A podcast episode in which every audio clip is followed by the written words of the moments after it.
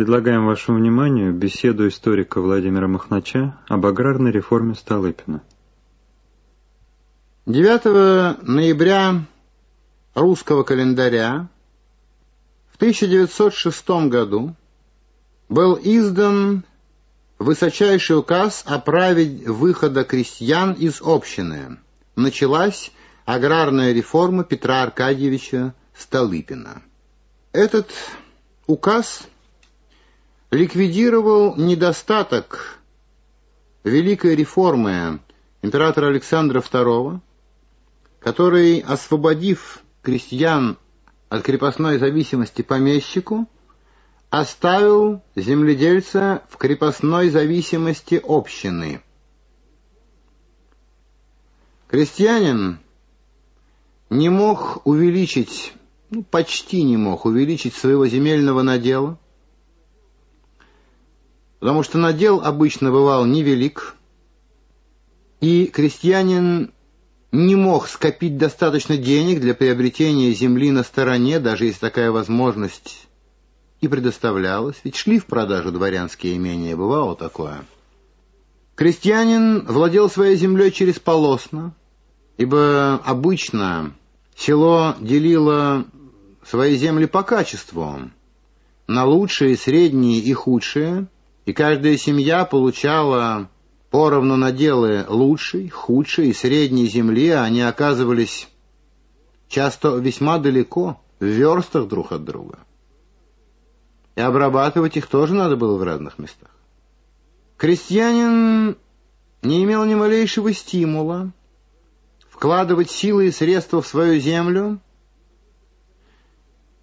ибо если при помещике земля за ним оставалась, то теперь через несколько лет мог быть проведен коренной передел земли, дабы опять выровнять по числу едоков землю в общине. А, следовательно, земля, которую крепкий крестьянин обиходил, могла достаться крестьянину поплоше, а крепкому крестьянину другая, за которой он не ходил столь усердно. Плохое было положение. На этом положении спекулировали революционные бандиты, прежде всего партия социалистов-революционеров, эсеров, возбуждая крестьянские недовольства. Столыпинская реформа предоставляла безоговорочное право земледельцу выделиться из общины, причем получить причитающуюся долю земли обязательно одним массивом, одним куском. Но за несколько лет выделение крестьян на хутора началось только после тысяча девятьсот восьмого года. Остальное время ушло на подготовку. Фактически за пять лет Столыпинской реформы подали заявление о выходе из общины четверть землевладельцев. Конечно, в первый же год наиболее значительная масса, это и понятно. Первыми подали заявление те, кто давно решил либо выделиться, встать на путь крепкого крестьянина, хуторянина и умножать свое достояние. Кстати, нам не нужно иноземное слово «фермер». У нас это называется «крепкий мужик» или «хуторянин».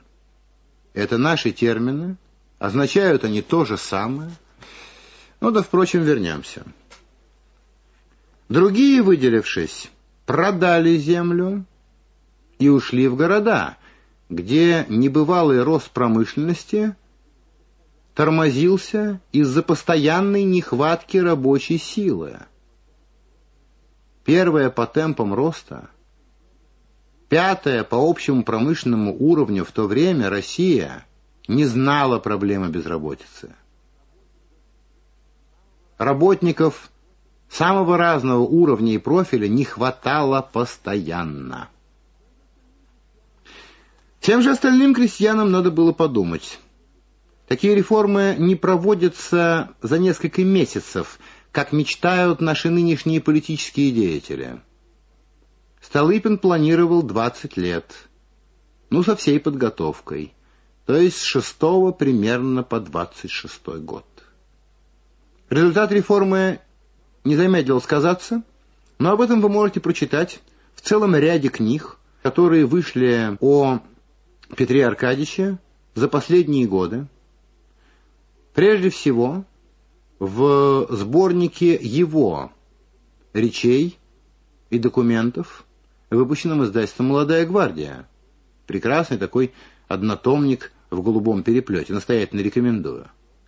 О Столыпине надо знать все и знать детально. Можете также обратить внимание на только что вышедшую популярную биографию. Авторы Рыбос и Тараканова «Реформатор». Какие нарекания обращены к Столыпину? Я сейчас не имею в виду нарекания со стороны тех, кто недолюбливает Россию. Я не буду говорить сейчас о Столыпине, национальном, русском и православном государственном деятеле. Коснемся только реформы. И до сих пор многие упрекают Столыпина, что он где поощрял чужеземный капитализм и разрушал исконную славянскую общину. Неверно. Принципиально неверно. В этом грубейшая ошибка, если не демагогия. Исконная славянская община всегда была общиной хозяев.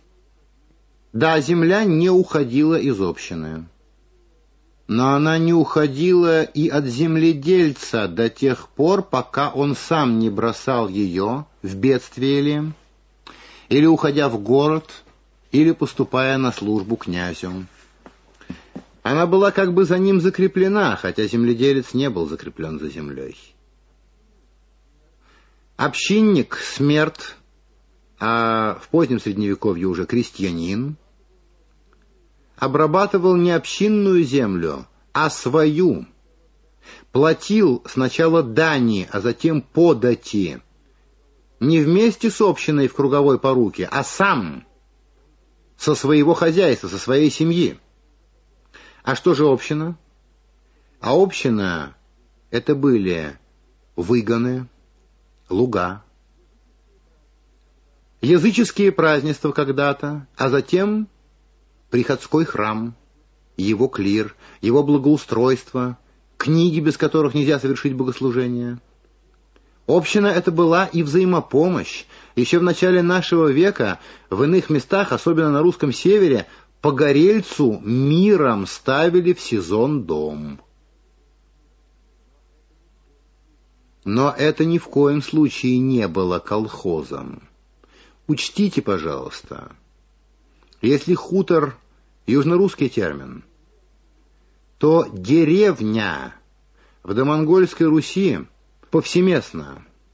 В новгородской еще в семнадцатом веке, а на русском севере даже и в двадцатом веке означало одно — двухдворное хозяйство. Деревня — это и был хутор. Кроме этого были села, конечно, были погосты, но обособленное крестьянское житье, нисколько не разрушая общины, это исконно российское. Особенно, повторяю, в северной ее половине, где, кстати, лучше всего сохранялись традиции российские. Так что те, кто возражает против умножения числа крестьян-единоличников, ведут себя не по-русски, да и не православно. Иван Александрович Ильин, выдающийся мыслитель, написал целое исследование о нравственном смысле частной собственности и привел в пример аграрную реформу Петра Аркадьевича Столыпина. Но мы не должны забывать, то, что нам навязывают сейчас, никакого отношения к Столыпину не имеет. Приватизация земли на уровне текущего момента — это не что иное, как предоставление земли перекупщикам, предоставление земли иноземцам. Уж одно-то мы с вами не должны забывать. русская земля принадлежит русскому народу в самом прямом и недвусмысленном значении этого слова. Не может быть никакого права ее разбазаривания любым другим покупателям.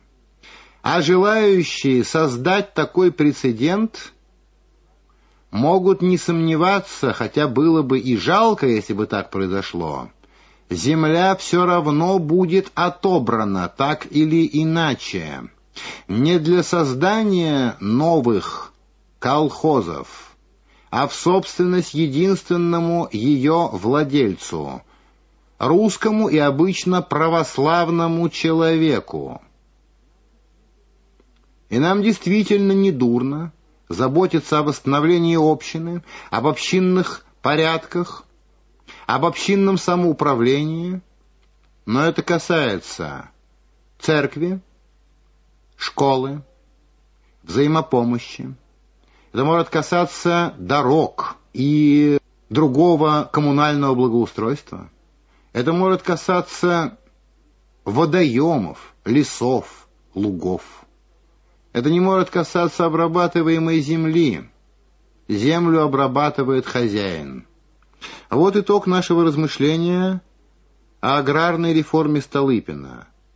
То, что сейчас проводили в виде крикливой кампании, то, что пытались оформить сомнительным референдумом, ибо голосующим людям предлагалось высказаться за возвращение земли народу, не имеет ничего общего с аграрной реформой Столыпина, а землю народу возвратить действительно надо, и она с Божьей помощью будет возвращена».